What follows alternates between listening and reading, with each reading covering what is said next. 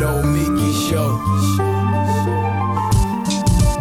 clash momentarily for class solidarity. Cash circulating, give the masses back its currency. Greed from elites, oligarchs stay fed, deep state, fake fed. Everybody break bread. Racism, homophobia, sexism, religion in this melting pot we live in. Time to build a new system, unionize labor rights. Highlight the issue, talking heads left is best. The saga continues, continues. The No Miki Show. Hello and welcome to the Nomi Nomiki Show. I am Nomi Nomiki Konst. It is Wednesday, October 20th. And we, I don't know if you guys know this, um, we are looking into the abyss right now.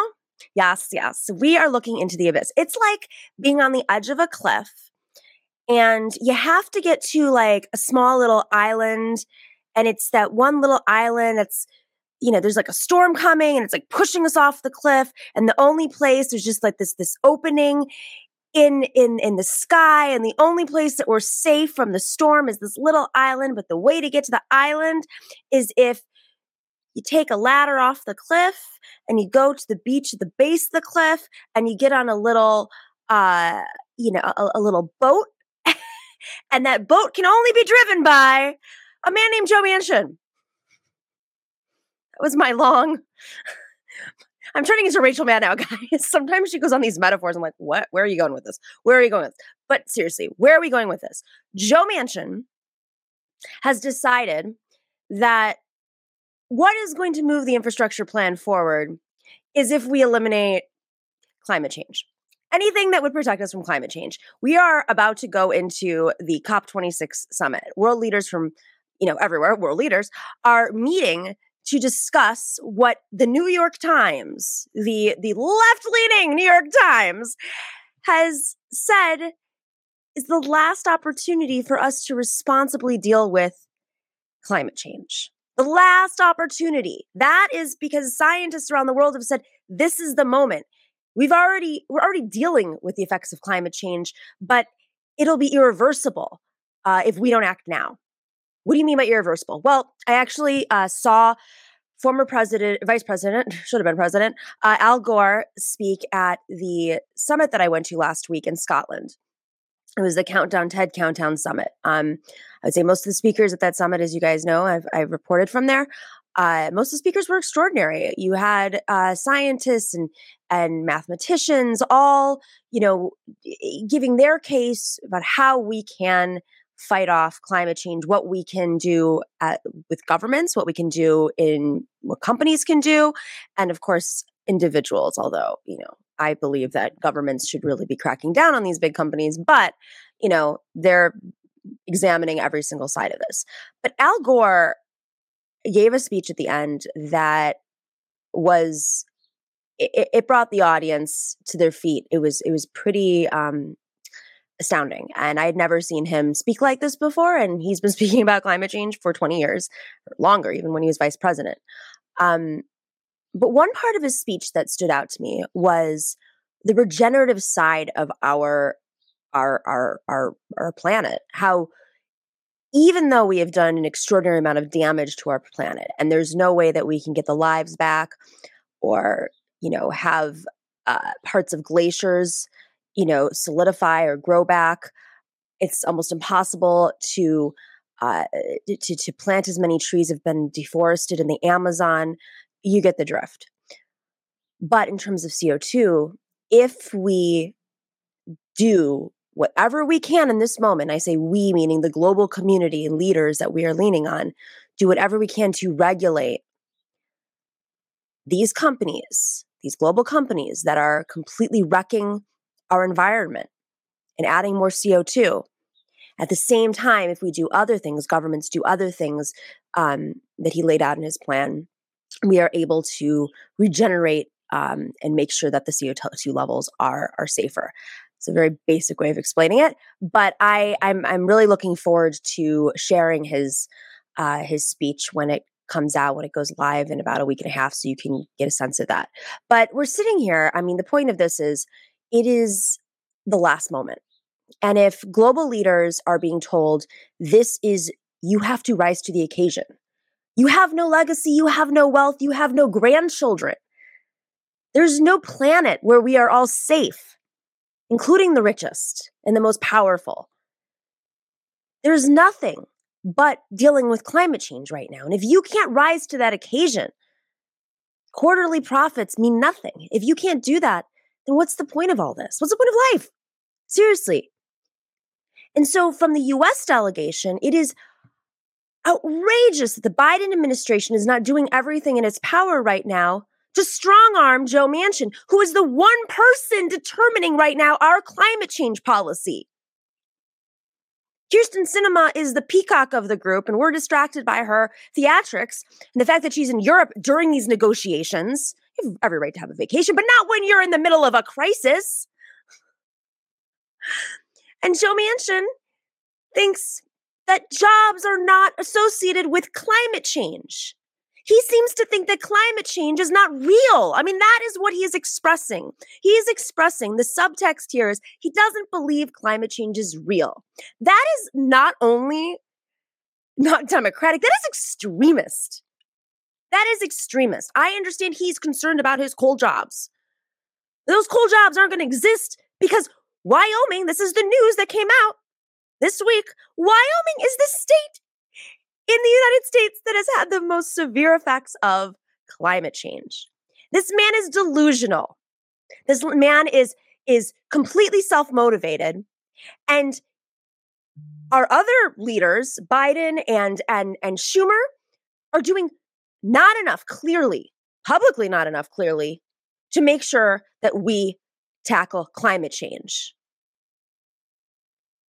So I'm urging. I mean, what, what, what do we do with the show? My my suggestion is we just continue to pressure Joe Biden, the Biden administration, uh, uh, you know, our our transportation secretary Pete Buttigieg. We urge our lawmakers to speak up against this. We urge people like Senator Schumer to do something. He controls committee appointments. It is his Senate. And you know, it, it's it's pretty ridiculous when the Queen of England is more progressive on climate change than Democrat Joe Manchin, who comes from the state that has been hit by climate change the worst. We are staring into the abyss, and everything is riding on, at least in this moment, Joe Manchin. All right, we have a wonderful show today. We're going to be talking about the anti Asian uh, hate that has been rooted in our immigration policy for over 100 years. We're going to start off the show uh, discussing that. It's a really interesting topic that I, I, you know, we, we've been watching this a lot in the last few months, especially um, last year, I'd say, uh, with with the effects of coronavirus and how Trump responded.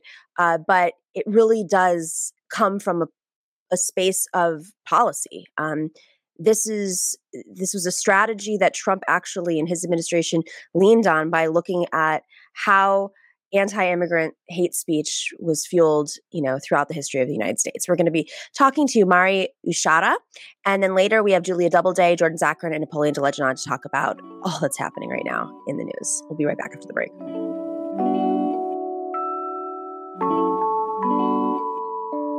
Welcome back to the Nomiki Show there has been a lot of uh, uh, there's been a long history of of anti-immigrant hate in this country and we have seen a rise in anti-asian hate since uh, since covid has hit this country and of course that was under trump. Our next guest talks about the history of where that came from and how it originated in the United States. And it's pretty shocking. Uh, Mari Uyehara is a contributor to The Nation, and she wrote a piece titled The Anti Asian Roots of Today's Anti Immigrant Policies in the Nation. Thank you for joining us, Mari. Oh, thanks for having me. I appreciate it. So I was stunned. Um, and, and it's hard to I think at this point, it's, it's given how much of our history we've we've been learning over the last few years. It's really come out, and um, thankfully so in, in you know one side of the trump administration is i do think that more outlets are putting attention into these these it's not secret they've been overt histories but just not acknowledged enough. Um i was really stunned to read this and i'm curious you know how you were started to find the, the roots of of of anti-asian hate. Like where did you go to to to search for the roots initially Well, I mean, I should first say that my, um, I'm half Japanese American. My grandparents were interned during World War II, and they actually met in camps. And my grandmother was the chief lobbyist for the Japanese American Citizens League to get reparations for the camps in the 80s. So I just have some personal history um, that you know uh, makes me more aware of of of that history. But you know, I think like any kid, when you're younger, you just want to play sports, hang out with your friends. So it wasn't until much later that I started digging a bit more deeply into it. And one of the um, one of the events that that sort of set me off a little bit was to continuously hear about how FDR policies would be the solution um, to um, anti-immigrant hate, to racism, so on and so mm-hmm. forth. If that if we just implement um, progressive economic economic policies, which I support, by the way, um, that that would just magically erase a lot of these issues. And so um, you know, as I was hearing that, I, I, of course thought of my grandparents who were put in camps by FDR and, you know, wanted to dig a little bit more deeply. So I, you know, I did what anyone did. I read a lot of books. Um, there's uh, a ton of material. It's just not talked about a lot. Um, a lot of historians have written on it.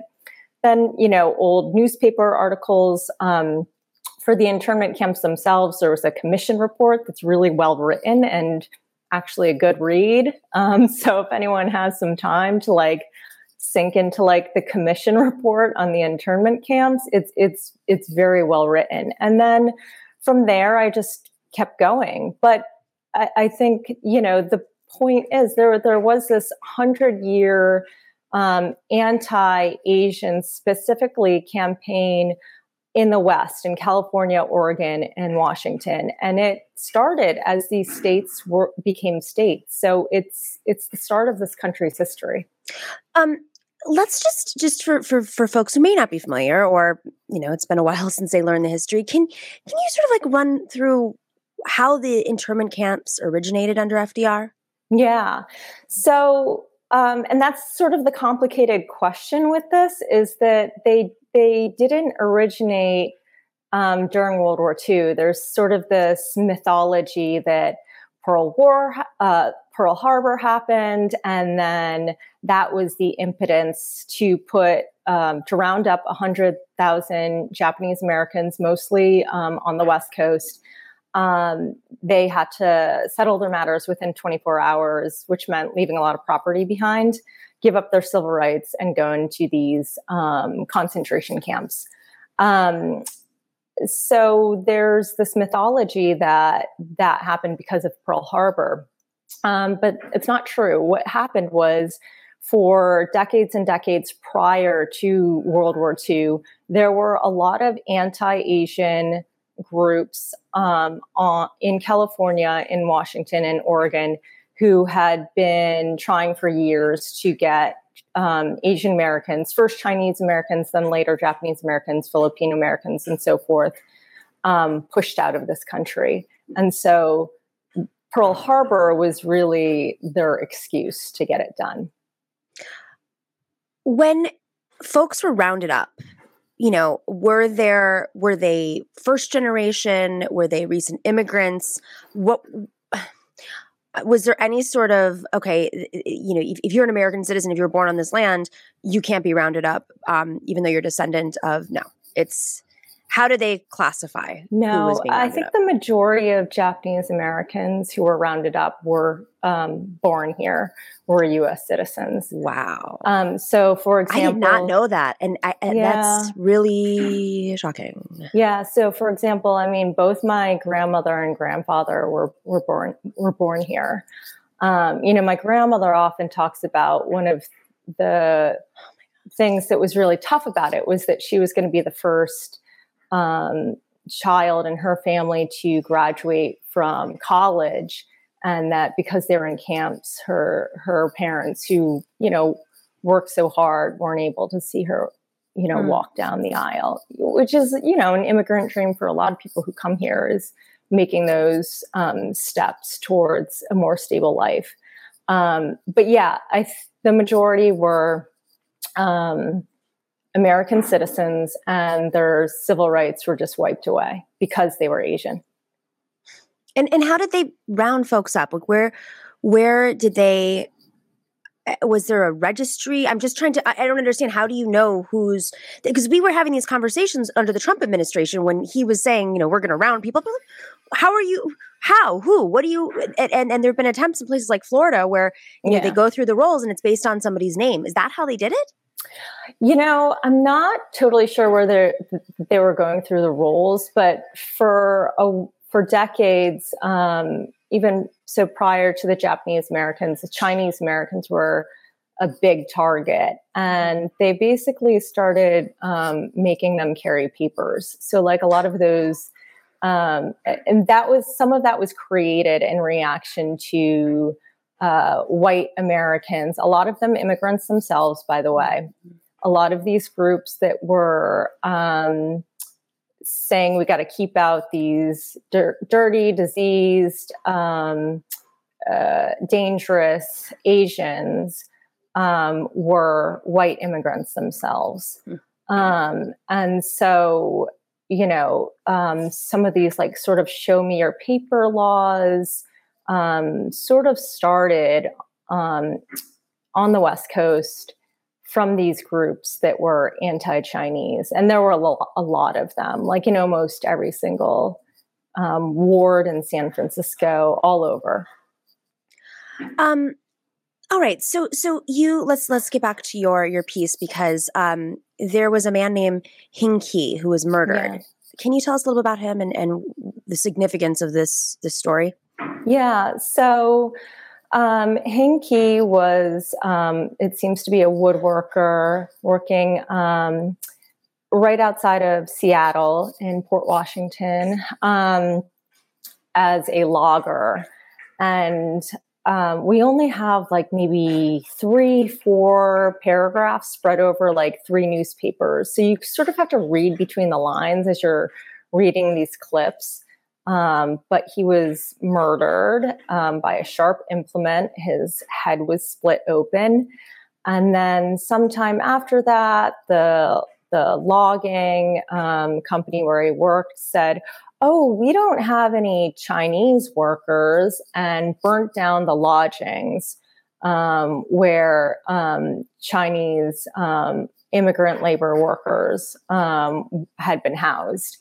And so, between that sort of weird denial and his murder, uh, I think there's the perception that he was probably murdered as as part of like a uh, race um, motivated murder um, as a signal that the white people in that area did not want Chinese um, people there, and this was very common um, throughout this area. There were pogroms um, all throughout the West, where they would just drive Chinese populations, entire Chinese populations, out of town. So, you know, there's and, and, who was doing that? It was organizations or government um, leaders. Um, it was, you know, it was a cross class effort. There were newspapers that published um, pretty vile editorials or, mm-hmm. you know, articles about Asian Americans. Um, there were a lot of labor groups that used anti-Asian agitation as a um, organizing tool, and and the labor leaders at the time admitted to this. They said anti-Asian, anti-Chinese agitation is a really effective tool for getting people to come to our meetings and join our cause. So um, you had a lot of sort of you know, if you're a progressive looking back at this time, it's it's very mixed because these were the same groups that were also agitating for eight hour working days and a lot of other, you know, very positive um, labor policies. But to to achieve some of that, a lot of them used anti Asian agitation as an organizing tool. And so labor groups were a huge part of, unfortunately, the anti Asian movement on the West Coast. And then politicians joined in, policemen joined in. It was, uh, you know, across a, a lot of sectors of white society at the time. Was there pushback at the time? Was there any anybody um, in the Asian community or otherwise saying this is not right and and uh, it seems like a, a, horrifying effect of, of groupthink in a way that that everybody started joining the bandwagon. Yeah, there was um, pushback both within um, the Chinese uh, American community, the Japanese American community. Um, they had some white allies at the time. There was a merchant um, Chinese American class in the US, um, and they would sometimes try appealing through um, diplomatic means. Um, and so sometimes uh, there would be help from the government, although it was certainly circumscribed. Um, and then, you know, a, a, lot of them would try and hire lawyers, appeal to the courts, um, do that kind of thing. But um, racism was a pretty strong force, so they they were fighting back, but it would take decades and decades and decades for them to overcome um, some of these like extremely harsh um, violent movements along with very racist policies. Uh, you call this this this Western strategy, yeah, um, and and you know it it, it has similarities to Jim Crow laws, right? Can yeah. you explain that a little bit? Sure. So you know, as I've been watching what's been happening with the Trump administration and a lot of the anti-immigration movement in this country.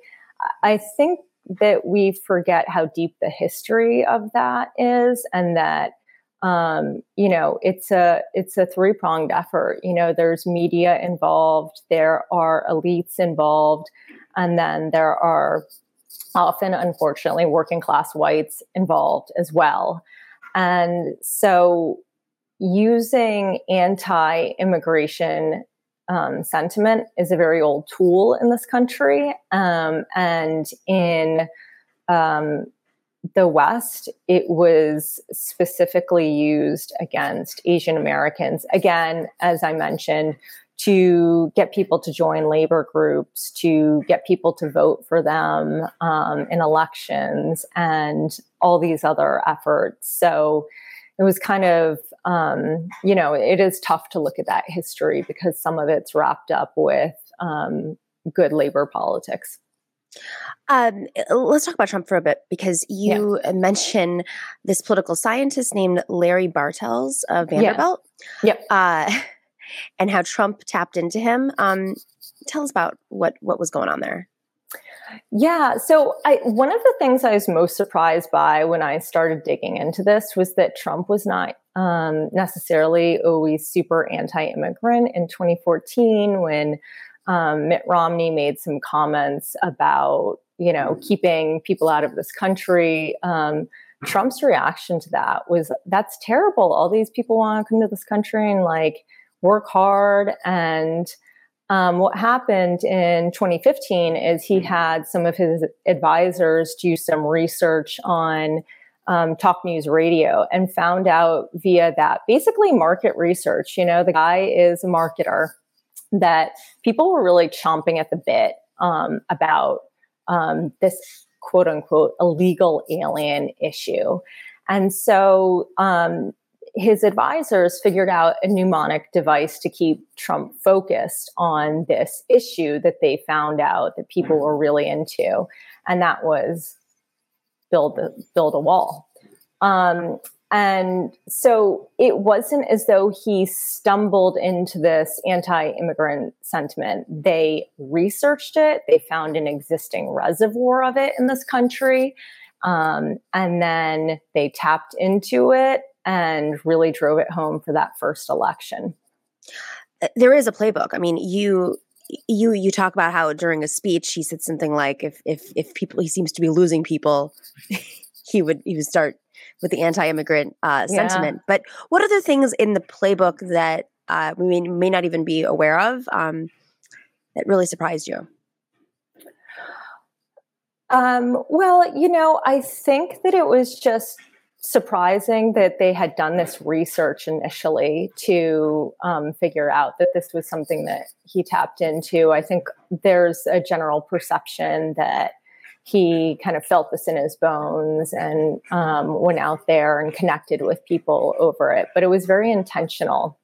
Um, but I think uh, uh, build a wall is a very catchy slogan, and that a lot of people tend to bond o- over othering other groups of people in this country. Um, and so um, tapping into that well of sentiment that we belong here, but other people don't is very powerful, unfortunately. Um, in terms of, of this this story not really being intertwined into um, works about FDR or not being given enough attention when we talk about FDR. I mean, last night we did a show, we talked about FDR and we had an FDR expert on. Uh, and I mean, this is this is brought up a lot, right? This is our complicated history. Do you feel as if anybody has acknowledged, and I, I don't mean, I mean, the, just the internment camps. I mean, the the the missing history. Do you think that there's an adequate attention or acknowledgement by labor groups who were partly responsible for this. Uh, you know, Western, you know, whether it's it's it's a governor of California saying, you know, these are the sins of our past, or um, any other sort of progressives. I mean, is is there attention, enough attention, or any attention being made?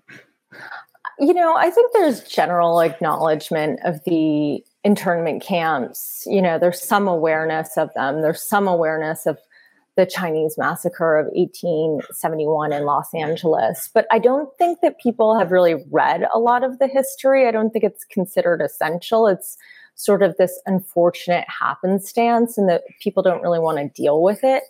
Um, I think specifically within today's progressive movement, it's been really disappointing um, how many progressives and labor activists um, almost actively erase Asian American history, and and I would say Asian American labor history. We're talking about mi- miners, farmers, migrant workers, people who made cigars and um, dug ditches and built railroads, and that history is sort of gets swept under the carpet because it's not convenient for the labor movement. And you know, I too wish that it was really as simple as like we just put out some um, progressive policies that like benefit benefited the working class, and then um, that would sort of ease at least some racism. Unfortunately, that was not the case for my grandparents and more than a hundred thousand other Japanese Americans in this country. Well, because it was exclusive too. I mean, the economic policies uh, only affected those that they wanted to yeah to to take part in them. And i think you know maybe that's the difference today partly so in some some unions at least. Um what are the lessons given the rise in anti-asian hate since covid uh, and and donald trump you know sort of uh, put out the rhetoric the, the the hateful rhetoric? What are some of the lessons that we should be aware of right now as this hate has I don't know if it's it's it's continued at the same levels, but uh, it's definitely risen in the last two years. I think one of the unfortunate lessons is that there are no easy solutions to this problem. Anti-immigrant hate is a very powerful um, aspect of identity politics in this country. Um, that has been um, reinforced by popular media, um, it's been passed down from generation to generation. It's it's reinforced by politicians and by policymakers. And I, I wish it was not such a powerful force, but I think that we have not really reckoned with and acknowledged how strong it is and how animating it is uh, for a good portion of people in this country. And um, I, I, wish that the solution was progressive economic policies, but I think that they should be pushed on their own merit and not um, out of some fantasy that it's mm-hmm. going to solve this very deep identity politics issue in this country. Mari, super interesting conversation. Um, thank you for writing this and for I learned quite a bit from you. Um, so thank you. We really appreciate it. Thanks so much for having me on. I really appreciate it. You can check out Mari's article in The Nation. Uh, we will have it up on screen and in our information box, but go check it out. It's titled The Anti Asian Roots of Today's Anti Immigrant Policies.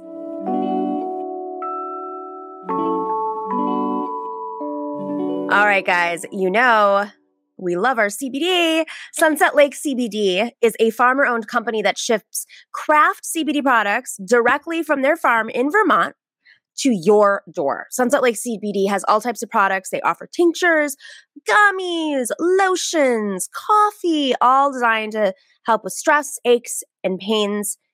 I don't know if you know this, but they actually took a Ben and Jerry's farm and turned it into, uh, di- diversified it is what they say, uh, to grow premium hemp in Vermont. And on top of that, they've got really good juju, obviously, because Ben and Jerry's is a great company, a very progressive company. They supported Bernie, shocker. Uh, but on top of that, they also are just a good company. Sunset Lake CBD is a good company that uh, supports you know workers and a rural economy of course uh, their minimum wage is $15 an hour and the employees own the majority of their company. That's huge. On top of all that, they also support independent media like The Nomiki Show, Majority Report, and The David Pakman Show. Uh, if you've never tried it, this is the time to do it. You can get 20% off if you go to sunsetlakecbd.com and you can try all sorts of products. There's dog biscuits now. I'm looking at my dog right now who has a lot of anxiety, literally staring at him. He's sitting by the door waiting for, uh, I don't know, waiting for whoever to show up. And uh, the thing that calms him down is a little Sunset Lake CBD dog biscuit because it's got that CBD oil that chills him out. He's one of those poodly dogs that always is, you know, worried about the apocalypse happening any any five you know any any second from now.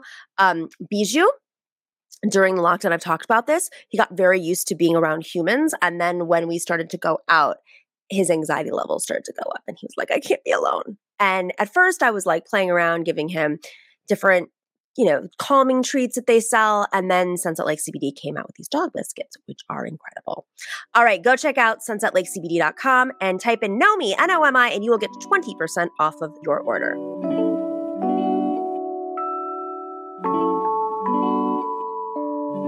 Welcome back to the Nomiki Show. All right, we have Julia Doubleday, our friend of the show. She is, of course, you know, you might know her from another show called uh, The Committee Program, which airs on Mondays here on YouTube. If you're watching on YouTube, 3 p.m.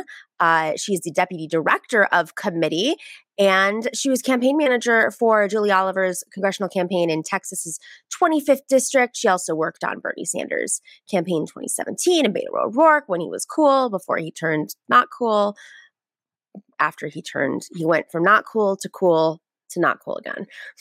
That's my editorial. Julia, I feel like I need to see Julia's face as I say that. Would you agree with me on that? Like he was Yeah, he's you know, he he was on the skateboard and then the skateboard went away, became less cool. Every yeah. time he was on the skateboard was really the, the height of the cool Beto era, I think. Is he actually? And he started to get on. I think he is. Yeah, he was like in a band. I think he was oh, like yeah. kind of, you know, going for that like I was a cool punk kind of thing. And then during the mm. presidential, it turned more into like the jumping on tables thing, and that sort of became a little too much. I like Beto. I hope he becomes I mean, governor. better over Greg Abbott. Over Greg Abbott. Yeah, over Greg Abbott. Exactly. Yeah. Um, maybe it'll work. Who knows? Maybe it'll work. Uh, all right. I felt like you would have a lot to say on what's going on with Bolsonaro. Um, this is, you know, we've covered Bolsonaro a few times in Brazil, and I just came out of this climate conference, which I'm sure you're aware of. I was in Scotland and I was horrified that no one brought up Bolsonaro's name. And the first person to was act- to do it was actually closing speech of the conference, Al oh, Gore. Wow. Um, Al Gore was like, "Hey guys, I don't know if you know, but like anti-immigrant policies uh, and anti are, are linked to fascism, and fascism uh, is linked to climate change. And if you don't deal with climate change, you're going to have more immigrants, and then they're going to. And so he's explaining all this, and he's like, "Oh, by the way, there's this man named Bolsonaro who's a fascist and who is uh, basically wrecking the Amazon, and we're all going to die. Maybe you should pay attention to that." That that's wow, how he said it. Exactly how he said it. Same same thing.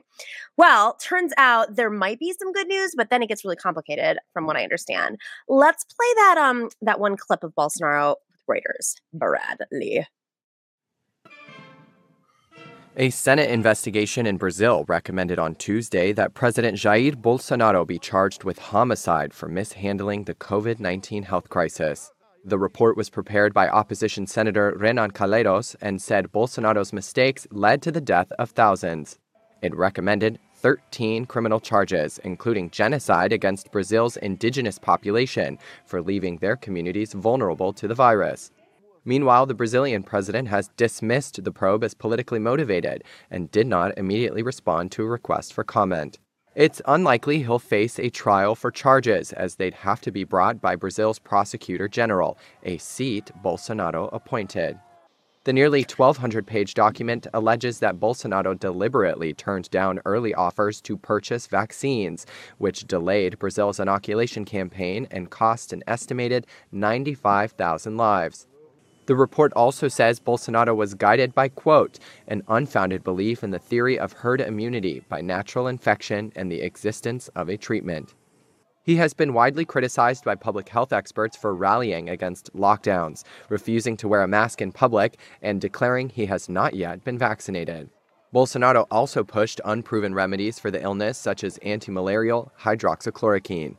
The draft report still needs to be voted on by the Senate and could be vetoed and altered. The vote is scheduled to take place next week. So, great summary of this. Um, folks may remember during uh, the UN meetings, Bolsonaro came to New York and was denied the ability to eat inside of a restaurant because we in New York have vaccination rules where you have to prove your vaccination status. And so he was forced to eat a slice of pizza on the street. Poor Bolsonaro. Mm-hmm. Um, I mean, th- th- this to me, I mean, what I want to ask you, Julia, about is is their the complicated aspect of their legal system. Um, some are saying that it might not go to the prosecutor, it might go to somebody else, but uh, this this reminds me of what happened with Lula and the trials that were held, um, you know, in which led to obviously the rise of Bolsonaro, and that the legal system is not a fair legal system in in Brazil. Can you like explain to Americans how one of the largest countries in the world is able to essentially not have like checks and balances and democracy supposedly? Um well i mean i i have to be honest that i don't know as much you know in detail about the brazilian legal system but i will say that um you know what we're seeing right now i think you know Bolsonaro's dismissing this as just sort of playing politics. I don't think that he's worried that there's going to be a legitimate um, move to remove him from office. Whether or not that's founded or unfounded is unclear. But um, you know, the entire time that Trump was in office, we saw these like very clear parallels between the two of them. So they both have this attitude of like the law can't touch me, essentially. So it's very hard to know based on anything Trump says or anything Bolsonaro says what the truth of the matter is. You know, Trump has this very similar attitude of like, come and get me. Like, it doesn't matter. I can shoot someone in the middle of the street. Nothing's going to happen right. to me. So Bolsonaro obviously feels super untouchable. Um, the degree to which that's true, I mean, if you look at Trump, Trump in a lot of ways like wasn't wrong. You know, he he didn't win um in this last election, but at the same time like he's not really facing any consequences for a lot of the stuff that he did. Mm-hmm. It's still possible for him to run again. He didn't get impeached successfully. He's not um he wasn't removed from office. He isn't forbidden from running again even though you know, I think anyone who looks at what happened at Jan- on January 6th would say that he was not discouraging what was going on. Um, and if you look at sort of the history of how coups take place, how they happen, um, you know, he certainly seemed to foment the idea that he should remain in office and that the election was not a real election, which is basically the role of the executive in the coup. Like they're not the one that necessarily goes in with a gun and shoots people, they're just the one that says, I'm actually the president, so you got to do something about this. Um, but yeah, so all of this is to say that there's these very, very strong parallels. I think that Bolsonaro hasn't gotten his, and I don't think this this new um, these new charges, which now I think they've actually changed. Originally, they were going to charge him for homicide, and now they're they're charging him with crimes against humanity, right. or they they want to charge him with crimes against humanity. Um, to get a little deeper into that, I think we it's also interesting to compare that to our situation in the US because the the charges are that 600,000 people have died in Brazil of this mm-hmm. disease. Um, and 700,000 people have died here. So, mm-hmm. I mean, I think that even the fact that Bolsonaro is being accused of crimes against humanity, whereas I don't think anyone in the US has said, you know, Trump should be like tried at The Hague for crimes right. against humanity is like almost it's almost uh, a, a bad comparison for the US because in, in our case, you know, the worst thing we wanted to do was remove Trump from office, but nobody talked about putting him in jail, which is what they're talking about in in this case. Um, I mean, it is okay. So, so let's go back to the Hague part because crimes against humanity is very specific because it's an international. Uh, it's something that internationally the international community can rally around rather than just relying on a very broken um, justice system in in Brazil. And just to remind folks, the justice system in Brazil, I mean, uh, part of the reason Lula was convicted was because the same person who was prosecuting him at, was the judge. Very basic way of of explaining it, mm-hmm. um, which you think can't be done in the U.S. And then you look at Stephen Donziger's case, and you're like, oh no, you can do this here too. Um, maybe not legally, but yes, it's it's possible though. Uh, we'll get to that later. But with Bolsonaro, I mean, he it's not just that he was aware of the science. Um, it's not just that he refused to accept the science, refused to take the vaccinations. Which even if you don't believe in the science and and and and you you could still make the vaccinations available. Um, it's not like you're forcing people to take the vaccinations. You, you know, people still have the freedom of choice. He was pushing other drugs uh, that conveniently so was was Donald Trump, um, hydrochloroquine. And then mm-hmm. simultaneously, you know, of course, the most vulnerable communities, which are already at risk in Brazil. Uh, Brazil has an extraordinary rate of poverty. Uh, the indigenous communities are are really struggling, um, especially around the Amazon, where he has been wiping away the Amazon uh, in ways that we can't even, I think, mathematically process at this point. And of course, that's a lot of uh, the indigenous communities are um, they don't have hospitals close by. They're uh, you know on the front lines right now, um, fighting to protect their land, to protect their water, to protect their sovereignty, and it's just multiple things are going on at once. Um, and of course, you know, did the death rates reflect the fact that he is just more interested? He talks about this as politics. Well, you're more interested in politics than you are people's health. Now, if this is a precedent in The Hague, if they set the precedent here, um, Trump or not Trump, I mean, Governor Cuomo had to step down. People, it's not just because the sexual uh, assault right. allegations; it's because he also is under investigation for the nursing home deaths, where you know over ten thousand people elderly were were were eh, after it was the alarm was sounded, he basically covered it up.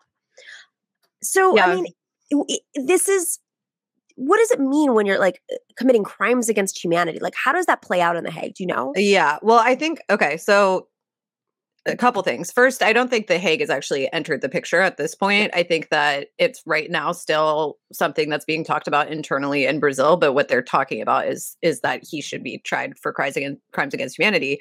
That language, I think, is actually really important to bring into our um, language when we're talking about Western politicians or politicians that aren't um, the official enemies of the U.S. So right now, um, there's been a lot of talk about how um, the words genocide or crimes against humanity or dictator or authoritarian those are all like very liberally used on countries that um, we have a, a sort of um, negative relationship with. But any country that's an ally of ours we sort of look the other way. So you know for example saudi arabia we don't really like publish these long um, hysterical news articles about how authoritarian they are and how they need regime change. So we know for a long time that these terms can basically be weaponized against specific people um, for political reasons. But I think it is important to to use the COVID pandemic to face um, what a lot of our politicians have been doing for a lot of years, which is essentially following this like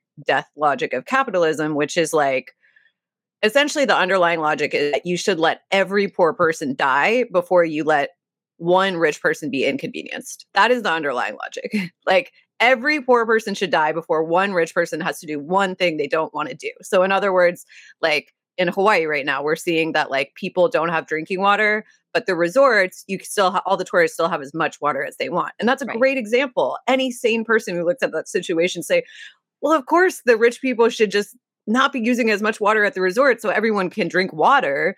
But that's not the logic of capitalism. The logic of capitalism is whoever has the most money gets the most stuff.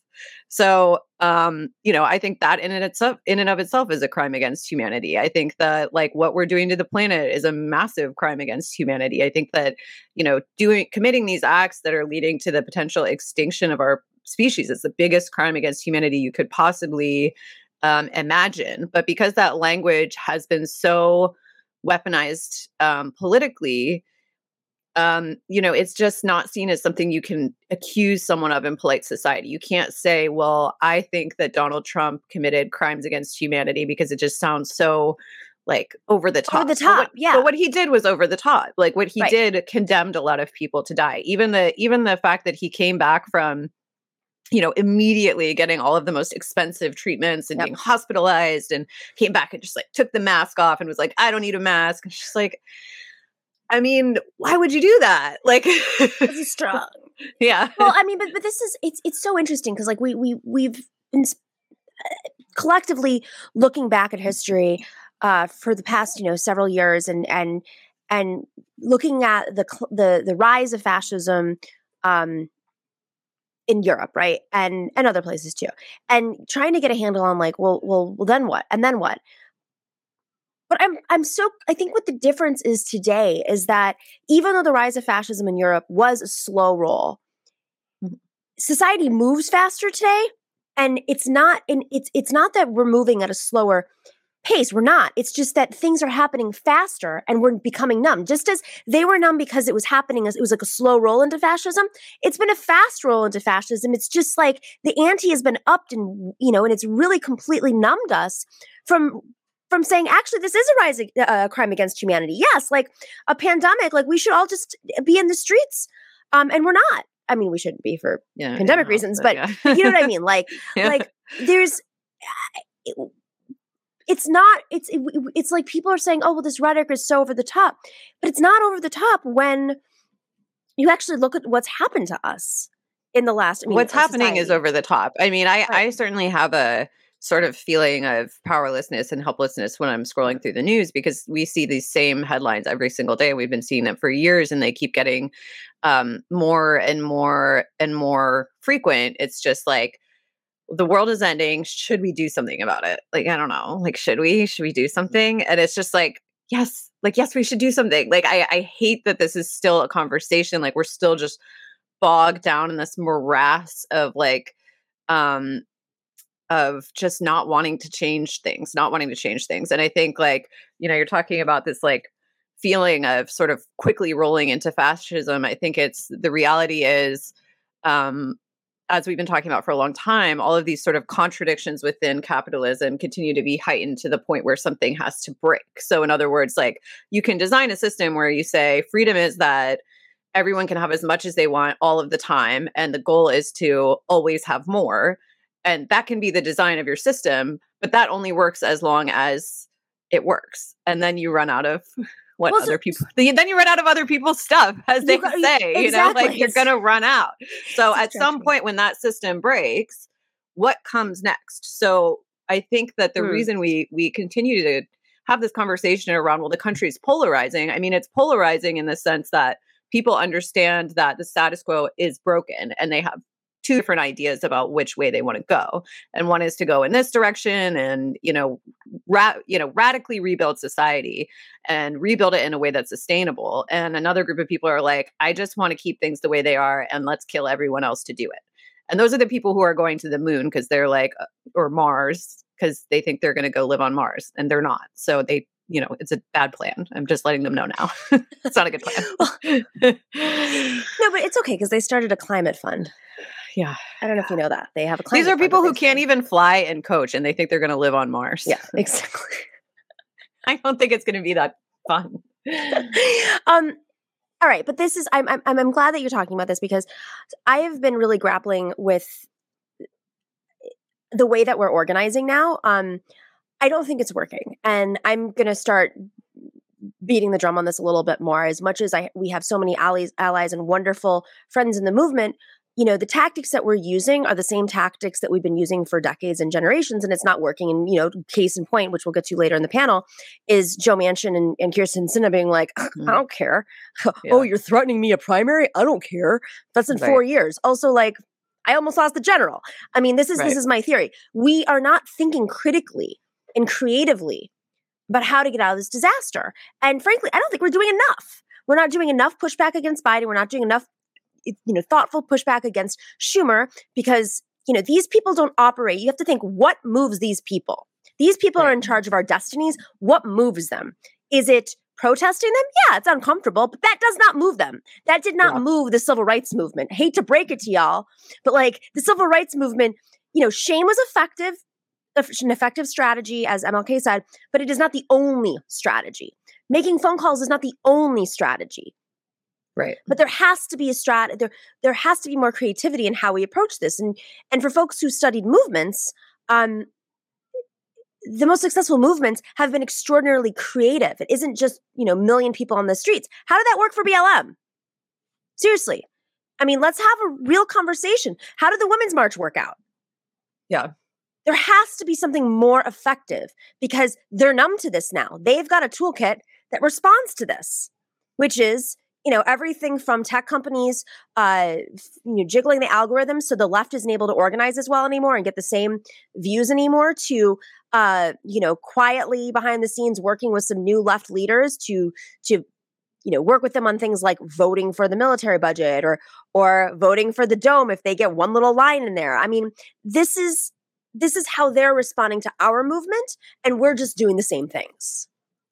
I mean i think that um, you know, from day one, the reality is that the system is built to resist radical change. So that's, I mean, that's one thing that we just have to know going in is that no matter how much work you do to elect people, you're still electing them into that same system. Sorry, I'm like so stripey now, but I don't know what's going on with my uh my lighting, but um it's my anyway. Um but yeah, I think I think regardless, like you're not going to change the system radically from within the system just because it's not built to accommodate that. So, you know, if you look at the way our global economy is structured, the way our global political system is structured, um, there are all of these international bodies like the, um, you know, the IMF um, that have a lot of power that have no sort of democratic input from us or from people around the world.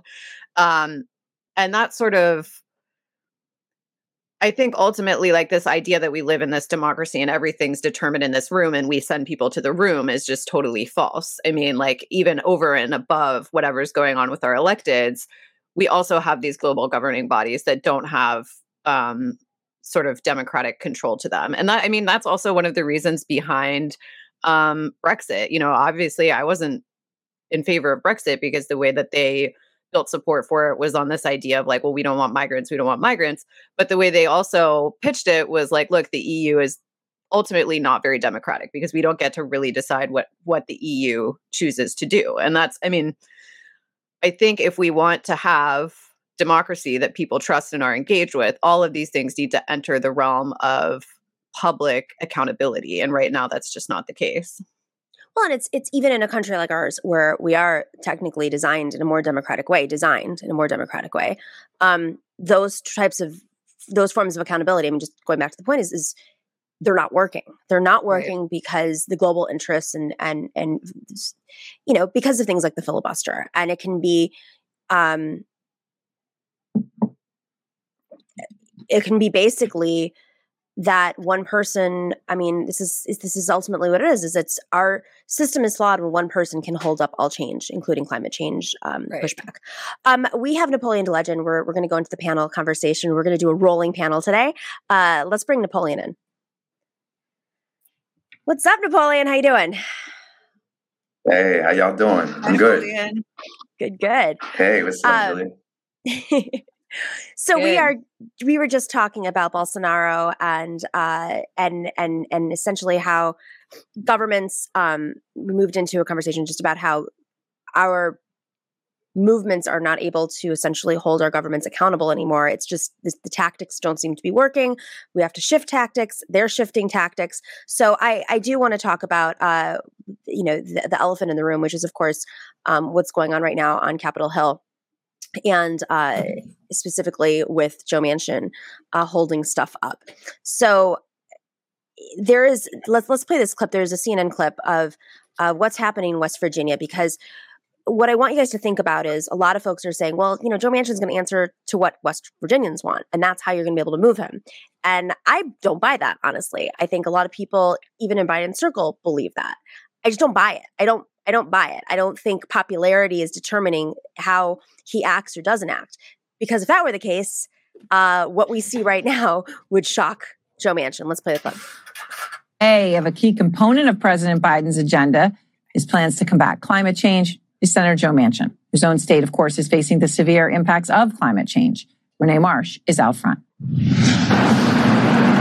Our house is already called. There's two, a set of babies here, and one, two, three, five adults. We're in a car and that, uh, the car's flooding full of water. Floodwaters submerged people, cars, and homes in what was dubbed the thousand year flood. The town of Clendenin, West Virginia, almost wiped off the map in 2016. And this past summer, parts of the state saw more flooding. From raging deadly floods to widespread drought, West Virginians over the past few years have faced weather whiplash, and scientists predict it will get worse. It was rising about about a foot an hour. Jimmy Rader, a retired Iraq War veteran, survived the deadly 2016 West Virginia flooding, but his home did not. Five years later, he's still rebuilding. In the meantime, he, his wife, and three dogs call this camper home. It's really tough uh, with my PTSD, um, being in such tight quarters. Look around the small West Virginia town of Clendenin, and it's still without a grocery store, bank, and elementary school. Yet Senator Joe Manchin is blocking the most aggressive climate change legislation in U.S. history. This neighborhood lost safe access to their homes after the 2016 flood weakened the foundation of this bridge and rusted it out. If someone dialed 911 could not come across this bridge, yeah, they'd be afraid that they wouldn't make it, that the bridge might collapse. This bridge is Connie Richards' lifeline to everyday life, including medical care. You just keep moving along and pray you get to the other side. But even in the face of severe weather and its costly destruction, neither Rader nor Richard blame climate change. I'm not buying into the whole climate change thing. So if somebody said, in order to make sure a flood like this never hits your community again, we need to get rid of coal, what would you say?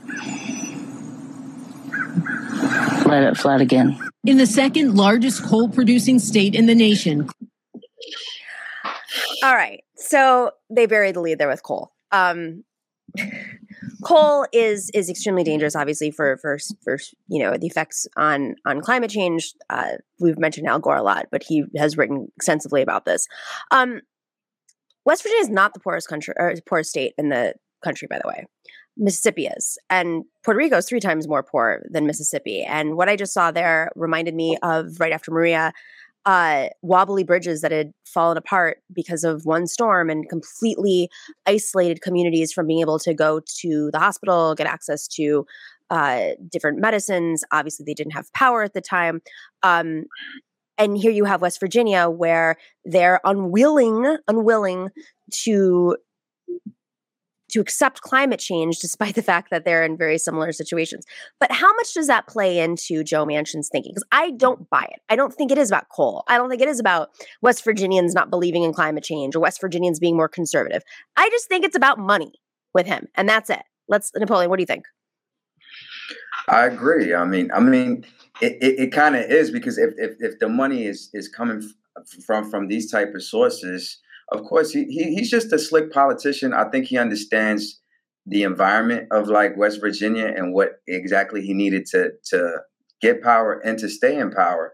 And it, it's very sad when you see, especially the end, when when people are like suffering from certain things, and they're so oblivious to like the context of what's happening to them and they can't even imagine that these things could easily be fixed or they, there could be solutions to their problems it's it's almost as if they they accepted like what they're going what what they're going through and and we see somebody like Manchin not not budging at all. He probably feels like he doesn't have to. Like understanding like the, that that the main the constituents that the people that get keep him elected, yeah, he has enough power to wield that he's not going anywhere.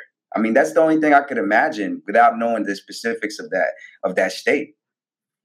I mean, Julia, it's mm. this is somebody who has such a strong name in West Virginia because he's held so many different seats in in in West Virginia.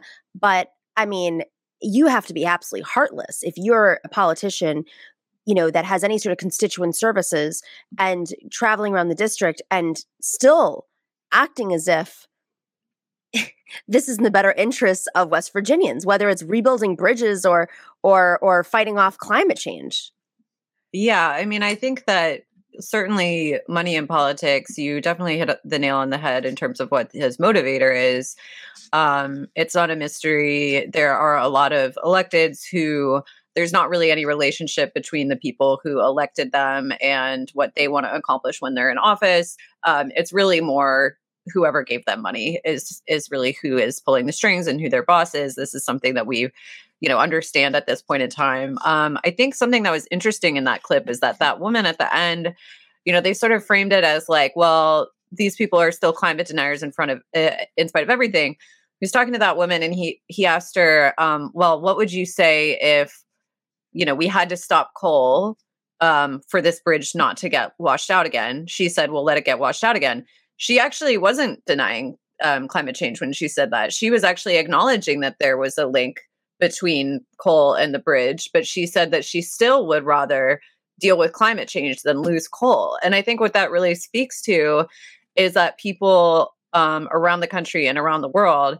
they quite simply don't have or don't see the options for like what a new world could look like. So we're putting people, especially people who work in these industries, in this impossible situation of like starve now or die later. And they're choosing die later because dying later is objectively better than starving now. Um, so that's not an irrational conclusion yeah. for someone who actually works in coal to make. Um, I remember also, like on the campaign trail in Texas, hearing a story I think maybe Beto told it about um he went and saw he was talking about why he like wasn't totally for banning fracking at the time. You know, this was like 2018 and or no, maybe it was even 2017. And he was like, Well, I met this family and they're worried because like their whole family is getting poisoned by the drinking water from fracking. But then like they said they don't want fracking to end because that's how they like make their money. Like that's the dad works in fracking. And I was like, Well, can we just all acknowledge this is like a very fucked up question that you're posing to them. It's like, well, eh, how can you not see the issue here is not like we should keep fracking going. Like the issue here is that like we're forcing people to choose between putting food in their kids' mouths and and poison, and poison. water or yeah. nothing. You know, like so that's just not a good choice. It's not a real choice. Um the and- reality is like we do need to fundamentally transform this country from the ground up and that's going to start with like taking care of the people all of the people who would potentially be affected by you know not having their income anymore well it would also be uh, critical if someone like joe manchin would uh, support the infrastructure bill because his state will benefit i mean it, there, there's there's there's so much in the infrastructure bill that his the residents oh, totally, of West yes. Virginia proportionally if you were to compare it to other states they will benefit more proportionally in terms of tax dollars in terms of uh, repairs and bridges and jobs way more than a state like even New York which you know has some of the same issues and New York state has you know large rural communities I think that's what really baffles my mind here is if if if we want to actually pressure Joe uh, uh, Joe Manchin, Joe Biden could e- you know easily just get on stage and say something right. like, "Listen, Joe, we all know you're worried about the people. I- I'm you know I'm from I'm from Pennsylvania. I get it. We're worried about people losing their jobs. Well, this is the great thing about this bill." It provides jobs and infrastructure, and by the way, prepares mm. everybody in the most vulnerable communities for the effects of climate change. It does all of these things. Oh, and you also get healthcare, childcare, childcare, et cetera, et cetera. Um, let's bring in Jordan real quick because I want to continue to talk about the infrastructure bill. Uh, Jordan Zakarin, what's up, Jordan? Welcome to the show. Uh, we're, we're doing a rolling panel today. It's really fun. Jordan Zakarin, of course, is uh, over at at a, a, more more perfect union. I always want to call it a more perfect union. Uh, and of course, he runs the Progressives Everywhere newsletter. Thanks for joining us, Jordan. Yeah, thanks for having me. So, um, I want to play this one clip of Janet Yellen, who, uh, in, in, response to, do we have that up there? I'm looking for it right now. Yeah, there is Secretary Janet Yellen on MSNBC, who is she's so so she's still Janet Yellen is still uh, pushing for every program right now in the infrastructure bill, and I as we're watching this, just think about. Mm. I feel like we're having multiple fights at once about the infrastructure bill, and there's there's it, the sense is I don't even know where we are because it doesn't seem like Joe Joe Manchin is on the same page as Joe Biden, and Secretary Yellen is on a different page, and I really am a bit confused about. And of course, you know, Sinema has no stance at all about where she stands and what she's arguing over. Um, and I think that that I don't know if that's intentional, but I think that's also why people are not responding the way that uh, maybe more you know elites in the media are when you're watching these panel shows because it's very confusing. Let's play the clip. Need To hear her say climate change because she's also apparently among the leading advocates for a carbon tax, and a carbon tax was off the table. We thought, but it appears to be back on the table as they a look for different ways to pay for things that Kyrsten Sinema's will sign off on, and they need different climate uh, ideas now that Manchin has shut it down. Is that where we're headed?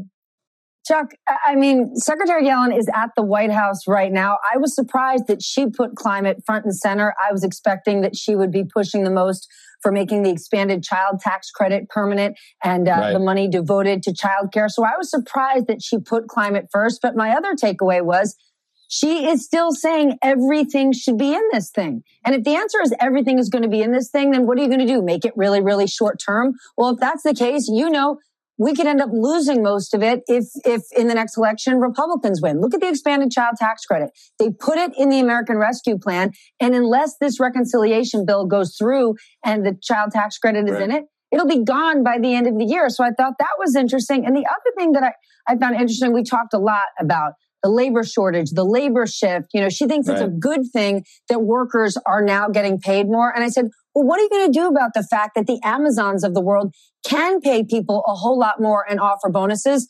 And she said, small businesses are just going to have to find a way to compete. I don't know how that's going to happen. yeah. Sounds like I'm she's really worried about um, small businesses. It sounds like she really, really is concerned there. It's, no, but she's all about small businesses. When Janet Yellen's like the the the based one, I think we're uh, yeah. about what you're. yeah, yeah. No, I mean, but this is uh, Jordan. Uh, I, I want to ask you though, because because you're covering this regularly, and like I I have never seen the media, like mainstream neoliberal media, responding to some of these things. Like they're moving, they're, they're to the left. It seems like they're just as frustrated as as we are um, the New York Times being extremely critical of, of the Biden administration um, and Manchin on climate change, how MSNBC just portrayed this. Uh, th- it just seems like there's some sort of like like basically just being called out. Like this is this is a bluff. Is it a bluff? Is this all just like some sort of game to to kill this bill? Well, you know what was interesting is when you mentioned the media, like earlier this year, they were obsessed with that worker that worker shortage thing, right? Oh, right. yeah, it's the unemployment benefits that are that are stopping people from taking jobs because they're they're getting too much. Uh, they're getting they're, they're getting a few hundred dollars a month to sit at home, and that's what helps people. That's how they pay their rent with a couple hundred dollars. And it's like, oh, I mean, maybe it's an overcorrection. I'm not sure, but you know, we got Terry Moran from ABC News who's going out and doing these. Uh, you know, he's he keeps I appreciate it, but you know, he keeps you know promoting more perfect unions work and saying you know these people are out on strike and like I don't know, you know, back in 2016, 2018, all these stories about you know angry white people, right? Like they were pissed off that uh, you know uh, trying to understand the Trump people. Well, like Ottumwa, Iowa is a lot of Trump voters, but there's also a big John Deere plant. Yeah. So maybe just you know MSNBC and cable news and all these places, as long as it's white people that are angry, they're willing to pay attention. You know, they're willing to say, "Oh yeah, no, these are the working class, these are the people," which is true. Uh, but you know, now that it's you know now that it's uh, you know these sort of folks that you know may, might have a MAGA sign on their pickup, or if they don't that of Bernie sign on their pickup, maybe they're willing to talk about it then. Uh, but in terms of actually, is it Joe Manchin? Is he bluffing? I mean, what's amazing is that every single thing he wants actually, I know you guys were just talking about this, like even having coal continuing to be the main source of energy in West Virginia is more expensive for people. The numbers are shooting up, the prices, because it costs so much money to maintain these coal plants. So he's not even doing it like we think of West Virginia, we think of coal because they use it so much. There are very few jobs left in it, and it costs people more and more money. There was like a, a generational flood a few years ago there because of climate change. And so when Joe Manchin is saying he's representing West Virginia voters, I think finally people are keying into, oh, maybe he's he's not. Maybe he's not actually doing what is best for these people, and they're reading through. And you know, I think uh, the work people have done to expose his own personal financials and uh, his interest in, uh, you know, carbon cleaning, uh, coal cleaning every single uh, every year makes five hundred thousand dollars from it. I think maybe that's like people are starting to call call his bluff. I mean, people are calling his bluff, but um, Napoleon, I want to hear your thought. Do you is this? I'll get to you in a second, Julia do you think this is a bluff? Do you think that this is the people are calling the bluff? The media is calling the bluff? Because um, it's hard to say. I mean, I think everybody everybody is seeing that, that there, there's something that, that that's not the wheel's not turning correctly, and it's hard to pinpoint his, his intents. But we know that he's not he's not good intention. But the thing is, I I I, I don't I don't see anything that that can make him care. It doesn't seem like he responds to anything because even he moves the goalposts on what he says a few months ago and keeps. So it, it just seems like just obstruction for the sake of obstruction at some point. And I'm not seeing because the media's talking about him. I see people on Twitter tweeting all types of things about him and, and calling him out and exposing what, what he's doing and who he's supposedly working for, which is not the people of West Virginia per se. But um, my, my question is what how could he be uh, uh, how, how could we make him an honest uh, broker in this? And I, I, don't know if it's it's possible at this point. I mean I, he, he just seems dead set on just shutting down everything which once again goes to what you were saying. There's a there's a problem in the system if somebody like that could stop all progress just for just being stubborn. You know what's interesting is that West Virginia, and you know, I, I, read a lot of local papers and news outlets, and West Virginia, more and more, they're increasingly starting to cover him in a critical way. Like the Charlotte uh, West, uh, you know, the Charleston Gazette, they were they posting editorials about how they need to pass the Freedom to Vote Act, which is Manchin's bill. You know, there's a lot of news, a lot of places picked up the story about from CNN about how people are struggling with electrical bills due to coal. So I think that's starting to come alive a little bit there. Like people, you know, I, I am not in West Virginia, but I know that there is some pressure coming there, and you know his financials I think have really made it clear who he's actually fighting for. And so you know, I want honestly one more thing. I was out uh, to lunch with a few friends this weekend, and they have a two year old, and she just does whatever she wants, which a two year old does. And she said, you know, it's re- we really should have like not indulged every single little thing she did because uh, now she just feels like there's no bosses. And I think that's what Democrats do with Joe Manchin and Kyrsten Sinema mm-hmm, for nine months. Um, yeah. And you know, two year olds will learn. Uh, I don't know that uh, we're at a point where we have enough time for Sinema and Manchin to learn. So maybe uh, I think looking back on it, you know, Manchin lost his mind when Bernie posted that op-ed in the the Charleston Gazette. So you know, maybe right. putting a little pressure on them, and maybe Bernie doing it. Other people, maybe like they're not reacting well, but maybe uh, maybe it's not too late. Julia, what, and, what and my, my ad real quick from what no no Nomiki was saying. Um, I think Joe Biden could just be really direct and really, really lay it out, you know, and and and and really call it, call him out, like uh, Manchin, Sinema, and everything, but in, in a very direct manner. Like I, I, I think that they, they're, they're circling around the issue, but we all know yes. what the problem is, That's and right. it just needs to come out of his mouth. Like, hey, Joe Manchin, we're waiting for you here. There's something we want to do. This, this, this, and you're the one. What's going on? Right. What are you going to do? And part of that, Julia, you know, maybe you could touch on this too when you respond. It's not just that who's going to pressure. It's going to be more Bernie Sanders, more Elizabeth Warrens, more, uh, you know, Sherrod Browns, Sherrod Browns, more other senators coming forward and saying, "Hey, Joe Biden, like we're trying, we're trying behind the scenes. We need you to lead because." You know, we're going to start doing this more publicly. We're going to do a rally in West Virginia and we're going to expose the fact that, like, Joe Manchin doesn't care about your jobs. He's on his yacht. I don't know. Julia, what do you think? Um, a few things. So, you know, I think the media is really actually complicit in the the failure of the bill to be to be moved forward at this point just because I think if we look at the sort of opposite situation where you had like just Bernie Sanders and Elizabeth Warren holding out on something and refusing to sign it, the media would be having a meltdown like for the last like however many months. They just would have been it would have been nonstop, wall to wall. These these people are tanking the Democrats. Like they are traitors. Like fuck them. Like they wouldn't exactly say those words, but it would be as close as you can say in the New York Times. Um, and they that's not what they do with Sinema and Manchin. You know, they just treat them like these like oh, like what is it that they want? Like we need to figure it out. Like sort of what you were Wait, saying about the treating them like spread. little little Sorry. babies. Sorry, um, and the fashion know, spread that you saw this week, just to throw that in there. You guys oh, was saw there that a fashion with, spread? Oh yeah, Kyrsten Sinema's fashion. Yeah, I mean they just treat them oh, like they're just like really mysterious and interesting. And it's like this isn't interesting. It's just corruption. Yeah, it's, it's you know, it's like, it's not mysterious. She runs for people constantly and goes to Europe to raise money. There's nothing.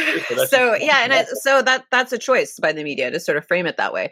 The other thing I'll say though is that you know the media we have to keep in mind that the media it's comprised of individuals, and I think one thing that um, really plays into coverage more than we acknowledge is that um, is just this sort of hegemonic social circle of people in the media so that like sometimes it feels like not, something's not getting covered at all and then all of a sudden it hits this tipping point and everyone's covering it and it it's because like there are just these like trends in coverage you know? So like if everyone else starts covering something people will cover it. So like I, I think there's just a lot there's just this really really toxic groupthink in a lot of these media outlets that you know not all of it it's it's obviously a corrupt system and it's obviously um, you know people who are sort of willing to swallow the corporate bullshit that sort of rise up through the ranks.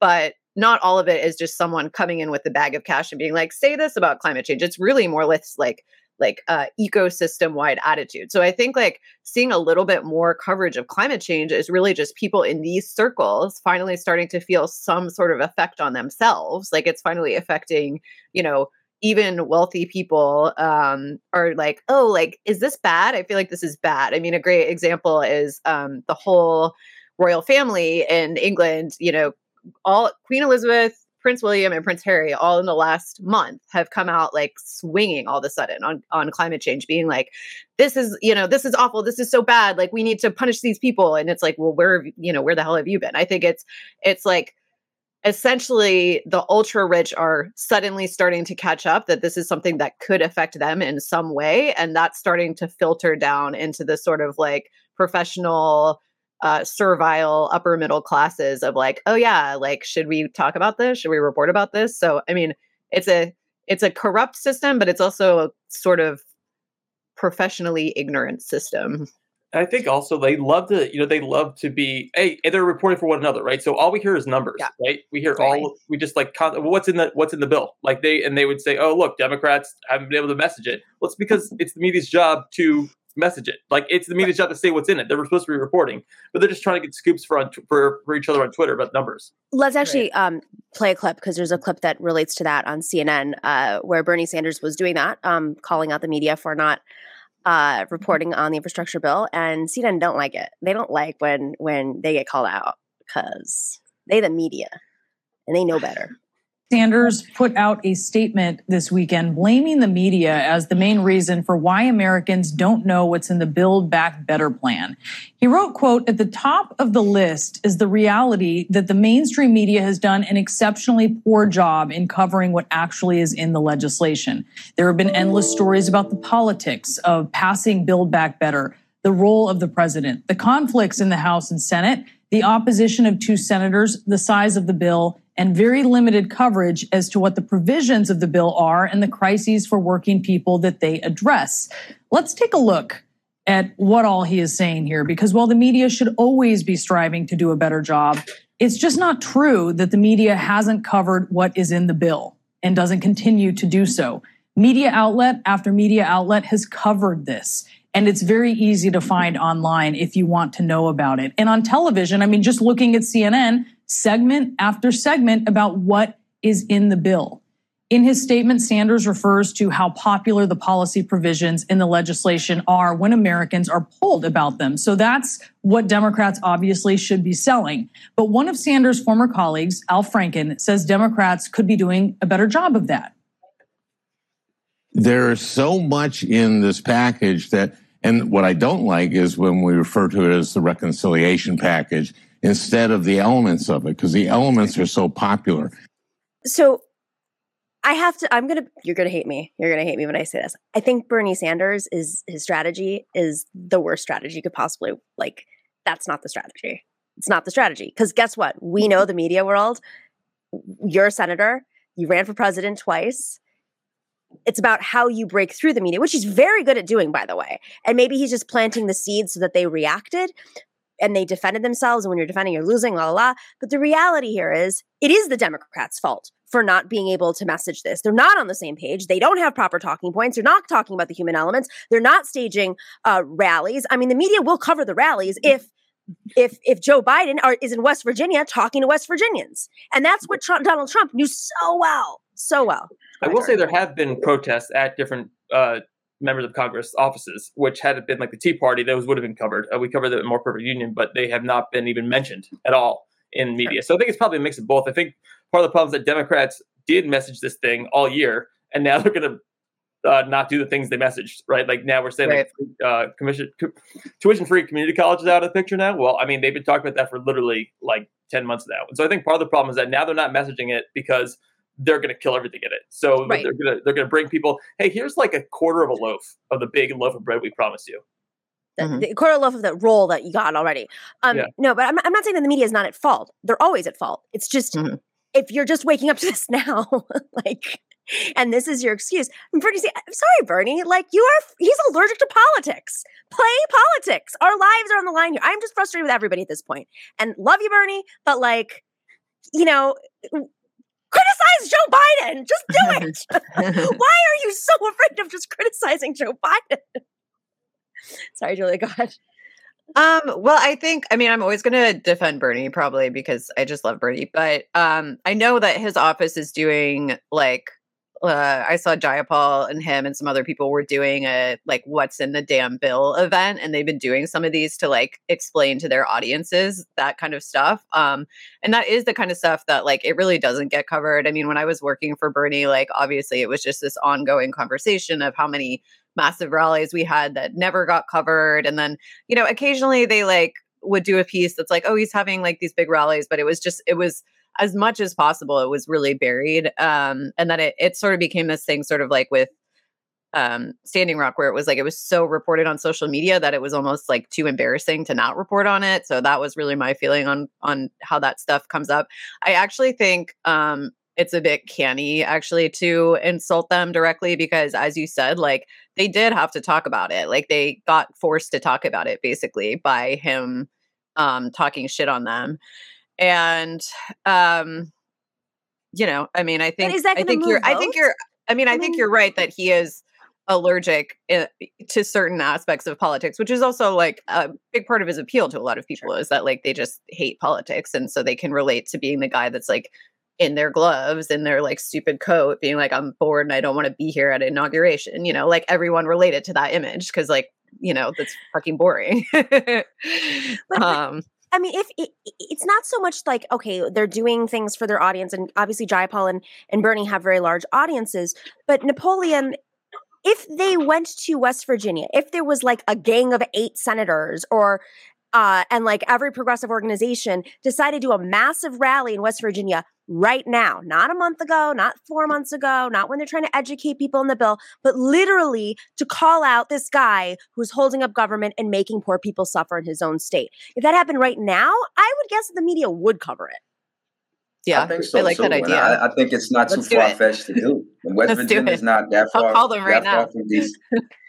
I mean, I, I, I, I'm, I, I would be. I, I think it would be a great thing. It's just, I, I, I keep seeing the way media is covering stuff now. It's like it's almost they, they cover politics the same way they cover sports or things like that. It's like it everything feels like WWF, like like ref, wrestling right now, and it's. I, I think it's a self you know, it, it's like we're going down a spiral because it's not educating the people the way they're supposed to be educated on things. And I guess that's where Bernie's frustration comes from because he's like, people don't actually know what this is about. They just hear a number, they hear a name. It's like, it's not really connecting. And uh, like yeah. I said, I, I they, they, we need some some strong leadership and somebody to really step to the plate and and and really champion this. And I'm not saying that they're not doing work behind, but obviously it's not cutting through. And the media, it's it's going to be very hard with this this type of media landscape to get anything serious communicated to people. I, in my opinion. You know, if, if Bernie if Bernie went to West Virginia and held a rally, the coverage would be Manchin's angry and a personal, uh, you know, a personal battle, like Napoleon said. It'd be a one-on-one. Who said what about each other? Yeah. And what will this, what will this do to politics? It wouldn't be about what Bernie said at the rally. It wouldn't be about oh, right. how West Virginia was 46th in, you know, uh, in what you call it, income, and how it was like 50th in terms of health, or you know, numbers like that, and how you know, childcare would allow people to actually get higher wages and go to work, and how you know they all these union workers who who were used to working coal can now actually work in clean energy plants. It wouldn't be about that. It would be about well, I mean, anonymous sources tell us that Joe Manchin was real mad. He threw a big fit on his houseboat yacht. yeah, that's what it'd be about. Well, that's why it can't just be Bernie. That's what I'm trying to say. Is it can't just be Bernie. It can't just be AOC because it, it's going. That's what the narrative is going to be. It's got to right. be the folks behind the scenes who who probably want some attention too. It's, you know, I think a lot of the senators are a little angry that like Bernie gets all the the love when they're you know some of them are doing good work. Um, sometimes, not all the time, and and I mean there there are a lot of people I think that are frustrated well well beyond the progressive caucus as we know in the numbers that are frustrated by what he's doing. Send um, Jon Tester there. yeah, send Jon Tester. um, no, but I mean, I, this this reminds me of of of when uh, we were trying to pass, you know, Obamacare, and what did Obama do? And Obama's like not somebody who was a great organizer. I hate to break it to everybody. Um, he, I don't know if you remember, but he basically like eliminated the Democratic National Committee. he was like, love that you have offices all over the country where you could spread the message, recruit candidates, talk about progressive policies, and help me pass this bill. But I'm just going to cut your entire budget and give it to my um my my media consultant. Yeah. To be fair, I think that was probably motivated by their um eh, you know in the tankness for the Clintons. I think he was basically it was yeah. revenge. Yeah, Maybe. unfortunately, cutting cutting the budget of every single state party uh, didn't do much to hurt the Clinton types. exactly. yeah, that's fair. Exactly. I just, I, I, I think there was, I think there was no love lost between the yeah. uh, Democratic Party structures and Obama when he came in. Is my yeah. feeling. Yeah. Well, okay. So, so with that being said, he did. Uh, they did organize these cross country trips held rallies, did events. This is some of the same folks are in the administration now who were in charge of that. I really just think this is all. I mean, I don't. I think this is the plan all along. Like, it's not like they don't know the tricks. They don't have the money. They they know how to campaign for things when they want to. I mean, I, I, basically, if I understand right, you're saying he, he, Biden should make a, a, like a show out of it. I mean, since everything is is reality TV, anyways, and like you said, that's what Trump was good at. You know, galvanizing the crowds, doing these big grandiose rallies. I mean, maybe he could tap into that and, like you said, make a whole campaign about we need to get this bill. These, this is what's in it. These are these are who who are the, these are the people obstructing the bill. Make sure you call them. Make sure you hold them accountable and, and He should be tweeting at Manchin that he's a loser. That's what he should be doing. He should do the Trump playbook. I mean, say, Sinema, huge point, loser. Nobody likes her horrible horrible clothes or something that would go very viral hey, we're laughing, but I, I actually think that it, it, probably would be more effective than than what's I agree. Right honestly, I'm not gonna lie. I just want one of the staffers to leak, like you know, that there's some behind the scenes conversations that are not going well right now. I would love for like just one good staffer who's probably watching our show, just just mm-hmm. send it over uh, you know, we don't know whose office, but I'd love one senator to be caught on camera going, that effing asshole. Just do it. I want someone to break into one of those, uh, one of Sinema's fundraisers with uh, the corporate fundraisers and record that. What What is she telling them? Wait, I'm I'm really confused because I feel Jordan, you're you're how are how is she fundraising in Europe? Like um, Americans? Americans? Expats, I assume. Yeah, expats. Yeah. There's okay. so many rich expats. Yeah. She's like, this is the time to go on my next version of a wine tour. Point, you know, she's either being, I don't think she's dense. She's a very smart person, as much as I just yes. intensely dislike her. Um, I think it's like a, in her mind, she's either like, I'm going to show I'm independent by doing this, or she's like, fuck you guys. I'm going to make my money. I'm going to raise my money. I am going to become a lobbyist, and I'm going to use my my campaign committee to just I think it's that one. Fill out favors. I yeah. think she's just like, fuck it. I don't listen. I don't think she needs to do this to be a lobbyist. She could have done that from Congress. She could have done that when she was in the House of Reps. But I think Like- it helps her ego. She's a, you know, I think I think that's what it is. It's the same reason she, you know, re- wears wild patterns and funny wigs. You know, uh, wears a. That's her a- hair, by the way. Yeah. She's the unshakable champion of the Yeah. rich. Yeah. Yes. So, um, on that note, before we wrap, I, I do want to talk about the ad campaigns that are happening in Arizona because um, my parents are out in Arizona and they were telling me that there was this one. I wish we had this ad. Maybe we can find it afterwards and play it. Um, there's an ad that's very confusing, very confusing because d- just a quiz here. How many Democratic senators are there in Arizona right now? Anybody know the answer to this? I think there's two. Two? Two. Interesting. Yeah. Two Democrats. Two Democrats elected on the Democratic line. Okay. Well, the ad is um, blasting Mark Kelly and praising Kyrsten Sinema and saying, Mark Kelly, why aren't you voting with Kyrsten Sinema for jobs and expanded Medicare? It is gobbledygook. Like it makes no sense. You're like, wait, what? What? There? And then you're like, wait, a conservative is this is an ad for Kyrsten Sinema? Like she's running against Mark Kelly, and Mark Kelly's not supporting a bill that is not actually the bill that anybody. It's it's not an actual bill. It is so confusing. Um, what's going on right now? I mean, and it's not obviously it's not affecting her. She's she's dropping in in in support in Arizona. Right. What is the strategy? Come on, you guys, you're masterminds of politics. You know, the the recall against her. We, we Uh-huh. did a story on this. The not the recall, the the, the uh, what you call it, primary effort.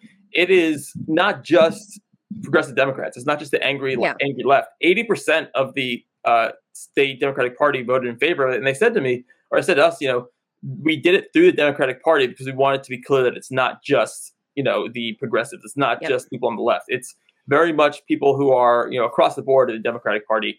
And I think she had like twenty something uh, people percent of people wanted to like her to run for reelection. I think it's she's really really cratering, and maybe she thinks that if I run for uh, in the primary, independents can vote in the primary in Yeah. Arizona, but they're also going to have a Republican to vote for, you know, in the Repu- Republican primary. And so if she thinks she's going to be saved by half of the independents who decide to vote in the Democratic primary, a lot of independents don't vote in primaries. Uh, if she thinks and they have to gonna be saved choose that- one. They can't Yeah, choose both. exactly. Right. Right? And, so, she's tanking with independents too, by the way. yeah, absolutely. Yeah.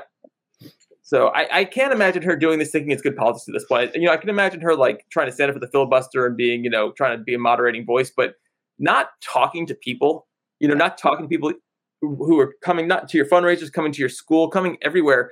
You know, it was funny to see the media freak out about her being pissed, her people talking to her, to talk to her when she was in the bathroom. Like everyone in Arizona was like, no, you should talk to people. Like her, her approval rating went further down after that. Yeah.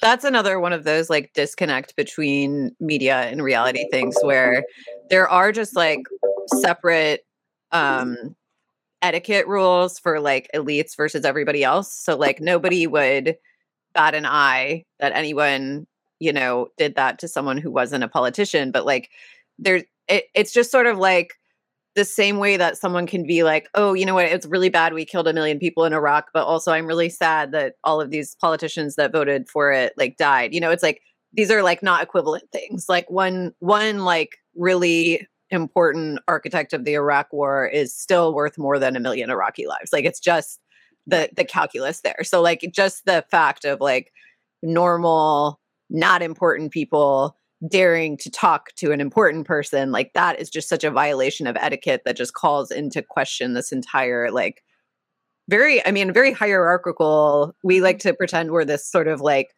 um you know classless society or that we're not as like as stratified class wise as a lot of places but like it, it's a pretty stratified class system I think it's the same reason why people. I was gonna say it's the same reason why people don't say, you know, when Bob Menendez uh, announced he's not gonna he's not gonna support prescription drug pricing reform. He's like the number one uh, recipient of drug money uh, uh, in the Senate. You know, he's from New Jersey. That's where a lot of them are based. He received there's a there's a story in Stat News I think in May just saying that wow, and off your election, uh, not during his election season, uh, he's getting a lot of money from pharmaceutical companies. But this deference to elected officials, the deference to a Joe Manchin, and uh, he doesn't want to talk about his financials. He said that I don't want to talk about my personal business, and they're like, well, I guess we can't do it. Like they will not ever call anyone corrupt. They will not ever just say the obvious because, like Julia said, there is a deference to them that does not uh, the rules do not apply to them.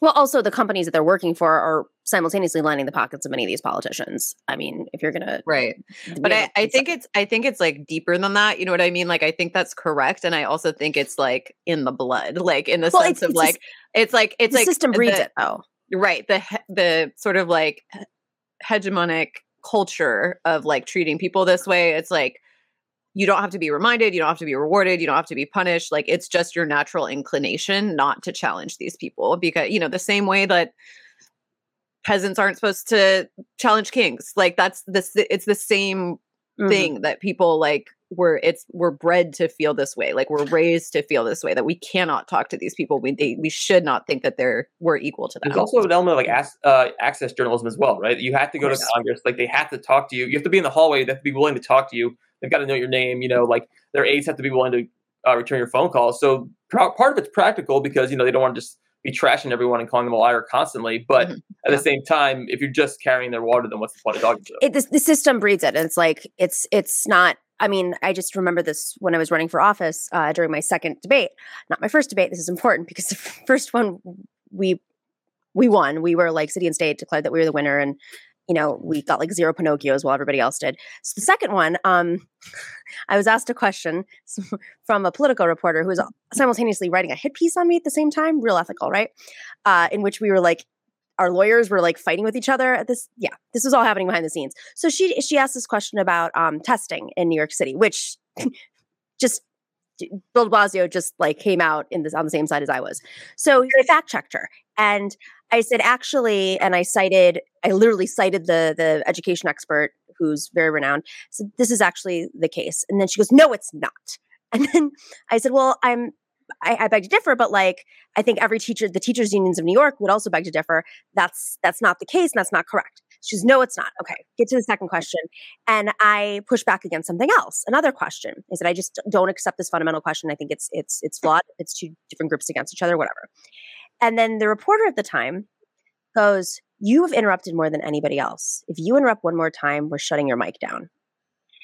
And I thought, I was so upset about this afterwards because first off, I hadn't interrupted more than anybody else. And I walked up to him, Errol Lewis, afterwards, and I said, Errol, you know, I've known you for 10 years. Uh, why would you do that? That was because you fucking interrupted more than anybody else. Fuck you. Literally said that to my face. And I'm like, what on earth happened here? I don't know what happened. I watched the episode uh, after the debate. I watched the coverage. And the guy who works for the company that was airing at New York One said the fact that she walked into the house and the first thing she said when she got up there, by the way, all the other politicians said the same thing was, I stand with the workers striking right now on the company. Because I was like, do I go on New York One? Do I not? The workers are striking right now. And so I started off with that. They said she walked into house and she shit in the house that we invited her to. So that set the tone. I mean, I now know that's what happened was that like they were instructed to like violently, you know, not speak up. But it was such an indication to me like of yes it is yes there is like this culture but it is also extremely intentional and systematic. Like they have meetings beforehand and say that person spoke way too much last time. We can't have them talk enough. Like she's talking too much about workers rights and you know racism etc and and now, like through much more conversation, because I talked to a producer behind the scenes, that's exactly what happened. And you're not, I mean, you can't. Like Kyrsten Sinema gets a certain type of treatment for a reason, and Vogue spreads in the middle of this crisis, and Bernie Sanders is the crazy guy.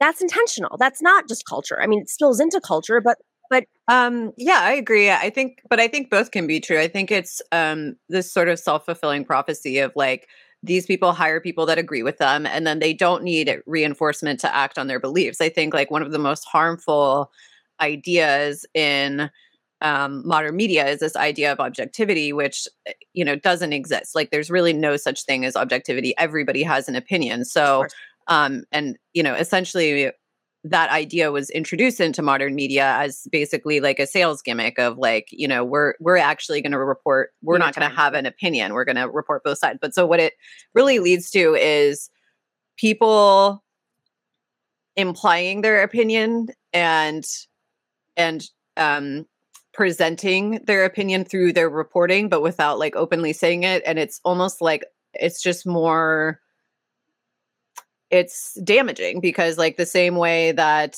you know you can build up this massive case for the Iraq war, if you get enough people on board believing the same thing and you bill it as objectivity, then the public swallows that as something that's just objectively true. Um, you know, I think in that case that you're talking about, as as in a lot of cases, it's like the people that don't like Bernie, um, don't like what he has to say, are responsible for misreporting what he says. I mean, they personally don't like him. Right. And, and they're in that position because they agree with their bosses, but they personally feel have feelings about him and they personally dislike him. So um, but the you know, companies are also not out that way. hiring. They're not hiring people who have a difference of opinion. Totally. So yes, that's, exactly what I'm saying. Is that it, it can be both. It can be both. It's I it's also- it's absolutely from the top down, and at the same time, like the people they bring in, they in their hearts hate Bernie Sanders. I mean, look at what's happening with, the with. Politico's buyout. to be a right now. reporter until they get to that point where you're like a national correspondent. It's Yeah. really expensive to live in these cities, and unless you've got like people supporting you, you're not going to really make it from intern up to like White House correspondent uh, unless you are. Yeah, 'cause it's just impossible to most. Of, they'll go to social media marketing because they don't have the money. You know, they they can't uh, not make money. I think there's there's also an element of reporters feeling like they are on the same level as journalists. You know, in the same way that like journal, uh, same level as politicians, the same way that journalists feel like, oh yeah, I'm kind of on the same level as uh, an Elon Musk or a Jeff Bezos. We hang out at, we go to the same press conferences. We're in that same class of people because they talk to us. It's like when I worked in entertainment, all the reporters felt like, oh yeah, like I, I get to go on the red carpet with the celebrities. I'm not one of those fans, but they don't care about them. They'll throw them under the bus any any moment. But you know, there's this like this feeling of class um, solidarity that, but they're not in the same class, and so that I think is very foolish. And then also, you know, this idea that they yeah, it's, the, it's a class solidarity thing, and just like they want to be savvy, they want to be able to. You always see things like coded as analysis. They want to be seen as like the smart ones, and so like a left is saying something that's that's never going to happen. You know, even if it's like the best policy, even if it's the best idea, even if it's popular, you know, it's it's not going to happen in Washington, so they just write it off. You know, all the stories about how you know the Freedom to Vote, Vote Act or whatever they call it, the Joe Manchin Memorial Voting Rights Act, it's not going to pass because the filibuster. Like they just put that in the headline, and yes, but like that can change if there's public pressure. You know, that, that's not inevitable.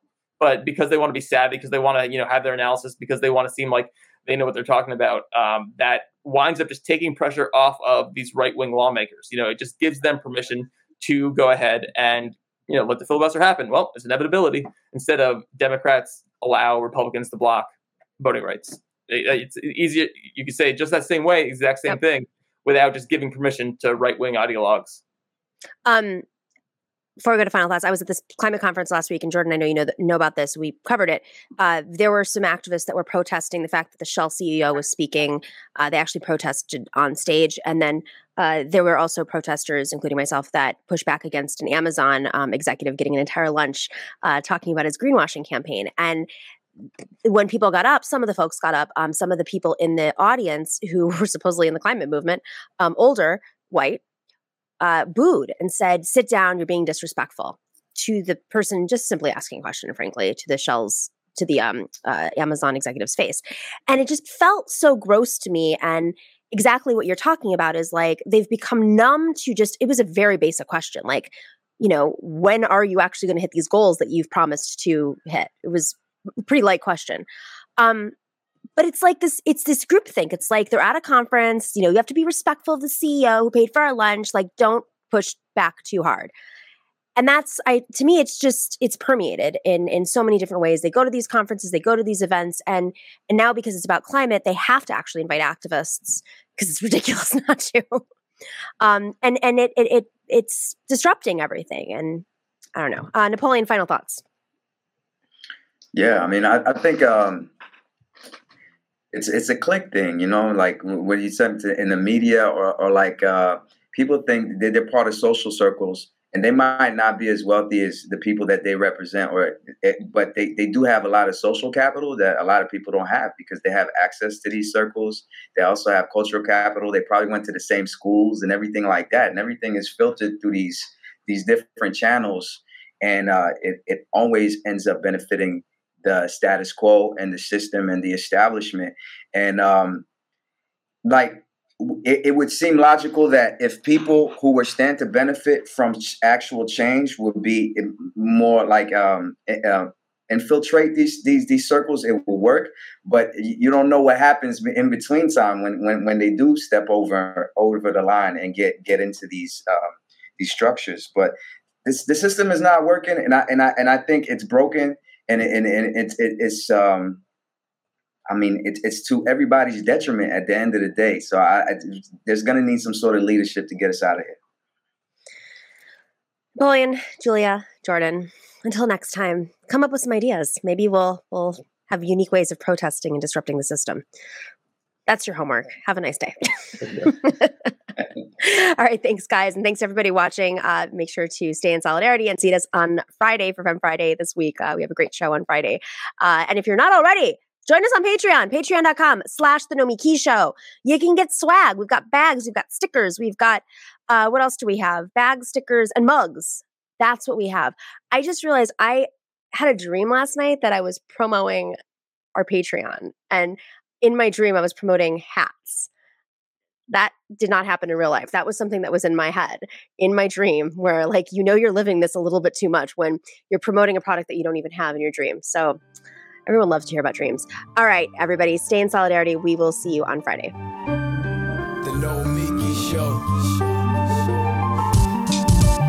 Clash momentarily for class solidarity. Cash circulating, give the masses back its currency. Greed from elites, oligarchs stay fed. Deep state, fake fed. Everybody break bread. Racism, homophobia, sexism, religion in this melting pot we live in. Time to build a new system, unionize labor rights.